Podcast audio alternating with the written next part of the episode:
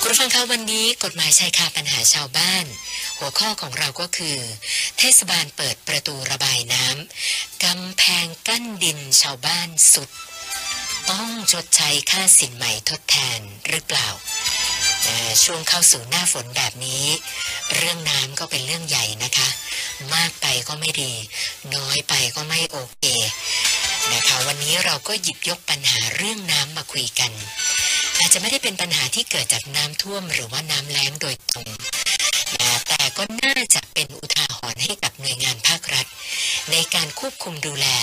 บริหารจัดการน้ำในพื้นที่ชุมชนให้เหมาะสม ไม่ให้สร้างความเดือดร้อนเสียหายให้กับพี่น้อง ชาชน รายละเอียดของเรื่องที่ว่านี้เป็นอย่างไร สัญญาณจากท่านตุลาการหัวหน้าคณะศาลปกครองชั้นต้น ประจำศาลปกครองสูงสุด ในฐานะรองโฆษกศาลปกครอง คุณสายทิพย์สุขติพันธ์มาแล้วค่ะ กฎหมายชายคาปัญหาชาวบ้าน โดยสารปกครองสวัสดีค่ะท่านรองค่ะ ค่ะสวัสดีค่ะคุณสุนันท์คะค่ะ หัวข้อของเราในวันนี้ที่บอกว่าเทศบาลเปิดประตูระบายน้ำกำแพงกัดดินชาวบ้านสุด ต้องชดใช้ค่าสินไหมทดแทนหรือเปล่าเนี่ยนะคะ เอ็มไม่ทราบว่างานนี้เทศบาลแก้ปัญหาน้ำผิดพลาดยังไงเหรอคะท่านรองค่ะจากตัวอย่างในคดีนี้ก็ไม่ถึงกับเป็นเรื่องของการบริหารจัดการน้ำท่วมน้ำแล้งอย่างที่เราประสบปัญหากันมาตั้งแต่ปี 2554 อย่างที่หลายท่านมีประสบการณ์นะคะก็ที่คุณสุนันท์ได้กล่าวไว้นะคะในกรณีอย่างในคดีตัวอย่างวันนี้เนี่ยเกิดขึ้นได้นะคะกับพื้นที่แทบทุกแห่งละค่ะถึงจะไม่ใช่ฤดูน้ำมากฤดูน้ำหลากก็อาจจะเกิดปัญหาเช่นนี้ขึ้นได้ เพราะว่าเทศบาลเนี่ยนะคะในฐานะหน่วยงานปกครองท้องถิ่นเนี่ยเขามีหน้าที่ในการบำรุงรักษาทางทางสัญจรเนี่ยนะคะทางบกทางน้ำอะไรต่างๆ เพราะฉะนั้น ในกรณีเอ่อตัวอย่างจากคดีนี้เนี่ยนะคะ มันก็เป็นกรณีที่เทศบาลแห่งหนึ่งเลยค่ะเขาก็จะดำเนินการซ่อมแซมคอสะพานนะคะ ซึ่งก็เป็นทางเอ่อทางสัญจรสาธารณะนะคะ นี่คอสะพานตรงนี้เนี่ยมันก็เป็นสะพานข้ามลำห้วยใช่ไหมคะค่ะนี่เวลาที่มีผู้รับจ้างที่เขาจะต้องมาซ่อมคอสะพานอันนี้เนี่ย มันก็ต้องเกิดการเอาน้ำออกนะฮะระบายน้ำออกให้แห้ง ช่างเขาจะได้ลงไปก่อสร้างใช่ไหมคะค่ะเทศบาลก็เปิดประตูระบายน้ำที่อยู่ในลำห้วยนี้แหละนะคะ เอาน้ำออกจากลำห้วยไปนะคะเป็นช่วงช่วงๆเพื่อดำเนินการให้ให้ผู้รับจ้างเขาสามารถซ่อมแซมคอสะพานได้นะคะนี่การเปิดประตูระบายน้ำเนี่ยก็ดำเนินการหลายครั้งค่ะในช่วงระยะเวลาก่อสร้างสามถึงสี่เดือนเนี่ย แต่ว่าแต่ละครั้งนั้น บางช่วงเนี่ยก็จะไปเจอช่วงที่มีฝนตกหนักค่ะนะคะในลำห้วยก็จะมีการระบายน้ำอย่างรวดเร็วใช่ไหมคะตรงนี้แหละค่ะ ที่พอทางเทศบาลเอ่อทางผู้รับจ้างเขาแจ้งมาปุ๊บทางเทศบาลก็เปิดประตูระบายน้ำเพื่อให้เขาทำงานนะคะแต่ปริมาณน้ำช่วงนั้นมันเกิดมากอย่างยิ่งขึ้นมาเนี่ยนะคะพอน้ำเอ่อระบายออกไปอย่างมากเนี่ย ที่ดินนะคะที่อยู่บริเวณข้างๆลำห้วยทั้งหลายเนี่ยซึ่งชาวบ้านเขาก็จะสร้างคันดินเอาไว้อะนะคะค่ะกันไม่ให้อ่า ดินทุบเนี่ยนะคะก็ปรากฏว่าพอน้ำมันมีการระบายรวดเร็วผิดปกติปริมาณน้ำมากเนี่ยมันก็ทำให้กำแพงคันดินเหล่านี้เนี่ยซุดตัวลงไปค่ะนะคะพอซุดลงมาปุ๊บที่ดินนะคะ ซึ่งอยู่ริมคันกำแพงก็ซุดตามลงมาด้วยนะคะ อันนี้แหละค่ะก็กลายเป็นปัญหาเกิดขึ้นในหลาย ๆ รายนะคะ ซึ่งเป็นชาวบ้านที่อยู่ข้างๆนะคะ ติดกับลำห้วย แล้วก็คันดินซุดช่วงที่เทศบาลเปิดน้ำนะคะ ปิดระบายน้ำแล้วน้ำมันก็สูงขึ้นทันทีทันใดเนี่ยก็มีปัญหาเกิดขึ้นแล้วค่ะค่ะฟังดูก็น่ากลัวเหมือนกันนะคะ คืออยู่ๆก็สุดตัวแบบว่ากระทันหันแบบนั้นนะนะคะ แล้วอย่างนี้ค่ะเทศบาลต้องรับผิดชอบหรือว่าต้องดำเนินการยังไงบ้างล่ะคะท่านรองค่ะแน่นอนค่ะทางชาวบ้านเขาก็เห็นอยู่แล้วนะคะ ว่าไอเหตุที่ทำให้กำแพงกันดินของเขามันซุดลงเนี่ยนะคะ เห็นได้ชัดเจนว่ามันเกิดมาจากน้ำที่เทศบาลเอ่อเปิดปิดระบายนะฮะในช่วงที่เตรียมการก่อสร้างเนี่ยเพราะฉะนั้น เขาก็มาฟ้องเป็นคดีนะคะ ให้เทศบาลรับผิดชอบซ่อมแซมคันดินที่เสียหายเหล่านี้นะคะค่ะแต่ก็ทางเทศบาลเขาก็มองว่ากำแพงคันดินของฝ่ายผู้ฟ้องคดีเนี่ย ก่อสร้างแบบชาวบ้านชาวบ้านหรือเปล่าต่ำกว่ามาตรฐานค่ะนะครับไม่ได้มีการเอ่อทำโครงสร้างที่แข็งแรงพอเพราะฉะนั้นในมุมมองของเทศบาลเนี่ยก็เลยมองว่า การทุบตัวและพังทลายนั้น ก็ไม่น่าจะเกิดมาจากการเปิดประตูระบายน้ำ ของเทศบาลในในการซ่อมแซมครั้งนี้นะคะค่ะนี้ในระหว่างการระหว่างหาข้อเท็จจริงกันเนี่ย ผู้ฟ้องคดีเขาก็ให้ข้อมูลเพิ่มเติมนะครับ ว่ากำแพงขั้นดินของเขาเนี่ยสร้างด้วยความมั่นคงแข็งแรงนะคะ โดยเคยเอ่อสร้างมาตั้งแต่ระยะเป็นเวลา 10 ปีกว่าขึ้นมาแล้วนะคะค่ะแล้วก็แข็งแรงดีมาตลอด เพราะฉะนั้นถ้าไม่มีปัญหาจากการที่เจ้าหน้าที่ของเทศบาลเนี่ยเปิดน้ำระบายมาอย่างเอ่อ ไม่เป็นจังหวะจากโคนเนี่ยนะคะอืมเออก็กำแพงดินของเขาก็น่าจะใช้งานได้อีกหลายปีนะคะทางฝ่ายผู้ฟ้องคดีก็ยืนยันว่าไอ้ที่มันทรุดลงไปเนี่ยไม่ใช่ปัญหาว่ากำแพงของเขาไม่แข็งแรงแต่เป็นปัญหาว่าเทศบาลนั่นแหละเปิดน้ำระบายน้ำมา ในช่วงที่มีปริมาณน้ำอย่างมากก็มันทำให้กำแพงเนี่ยมันรับไม่ไหวนะคะเกินกว่าสภาวะปกตินะคะก็มีการยื่นฟ้องแล้วค่ะก็ขอให้ทางเทศบาลรับผิดชอบ ชดใช้ค่าเสียหายนะคะ ในการให้ทำให้กำแพงของเขาพังลงมาค่ะ ค่ะ แล้วศาลปกครองได้พิจารณาเรื่องนี้ยังไงบ้างคะท่านรองค่ะในเรื่องนี้ก็มีการอ่าฟ้องคดีแล้วก็ขึ้นไปถึงในระดับศาลปกครองสูงสุดนะคะค่ะก็มีบทวินิจฉัยออกมานะฮะโดยวินิจฉัยข้อเท็จจริงก่อนว่าบิดาของผู้ฟ้องคดีเนี่ยนะคะได้ก่อสร้างเจ้ากำแพงกันดินเนี่ยมา เป็นระยะเวลากว่า 20 ปีแล้วโดยไม่ปรากฏมีร่องรอยความเสียหาย แล้วก็ยังแข็งแรงทนทานใช้งานได้นะครับจนกระทั่งเริ่มมีการซ่อมแซมคอสะพานนะฮะที่ทางเทศบาลได้ว่าจ้างผู้รับจ้างมาทำเนี่ยนะคะค่ะที่จริงมีการเปิดประตูระบายน้ำออกจากลำห้วย จนหมดนะฮะเมื่อมีฝนตกก็ระบายน้ำออกจากรวดเร็ว ก็ทำให้กำแพงกั้นดินแล้วก็พื้นที่ของที่กองคดีนั้นยุบตัวลงนะคะแล้วก็ที่สำคัญที่ศาลปกครองสูงสุดท่านวินิจฉัยในข้อที่จริงก็คือว่าไอ้เจ้ากำแพงกันดินเนี่ยนะคะ มันไม่ได้มีแต่ข้อหลายที่ฟ้องคดีนะฮะก็คือตลอดแนวลำห้วยเนี่ยเทศบาลเองก็มีแนวกั้นดินนะฮะประชาชนรายอื่นๆที่อยู่ริมริมห้วยทั้งหลายนี่ก็มีกำแพงแนวกำแพงกันดินทลายทั้งนั้นนะคะค่ะแล้วก็เป็นสร้างขึ้นเอ่อในระยะใกล้เคียงนะฮะหรือว่าระยะหลังจากที่กำแพงของผู้ฟ้องคดีด้วยซ้ำไปพอเกิดปัญหาครั้งนี้เนี่ยก็มีการพังทลายออกมาเหมือนผู้ฟ้องคดีนะคะเพราะฉะนั้นก็คือกำแพงกั้นดินตลอดทั้งแนวเนี่ยมันมีการพังทลายลงมา เป็นระยะระยะ เพราะฉะนั้นจึงเห็นได้ว่าการสร้างกำแพงของ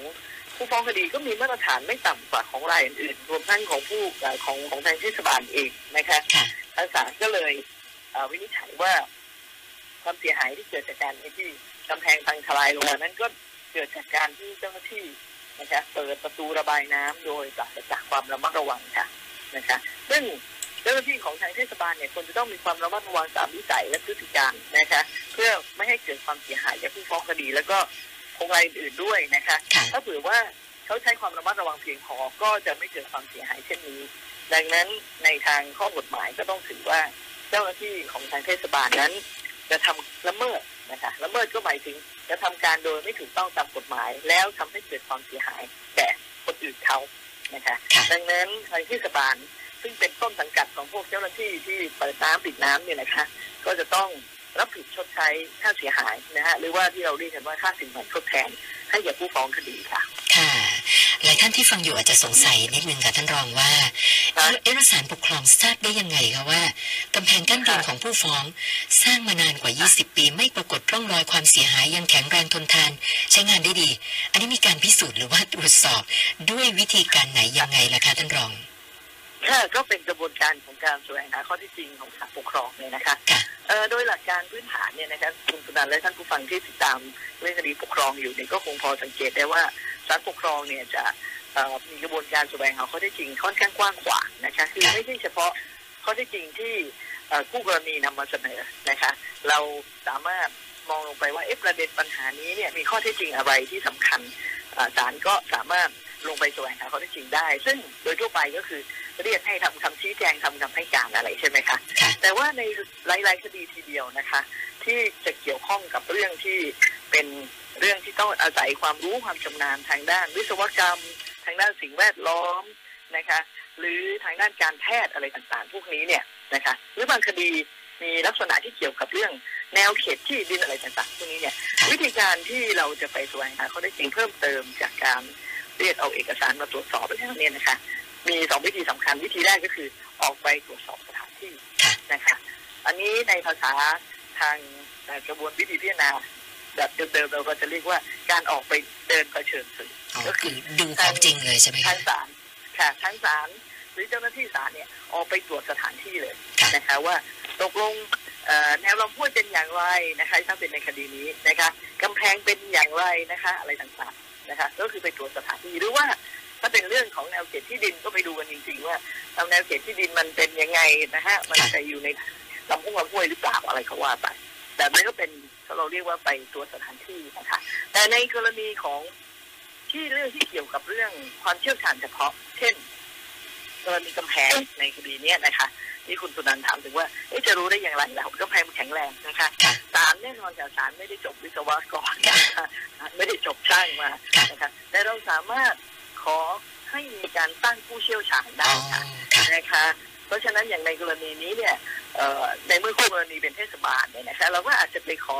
ดูความร่วมมือจากสำนักงานโยธาธิการในพื้นที่นะคะส่ง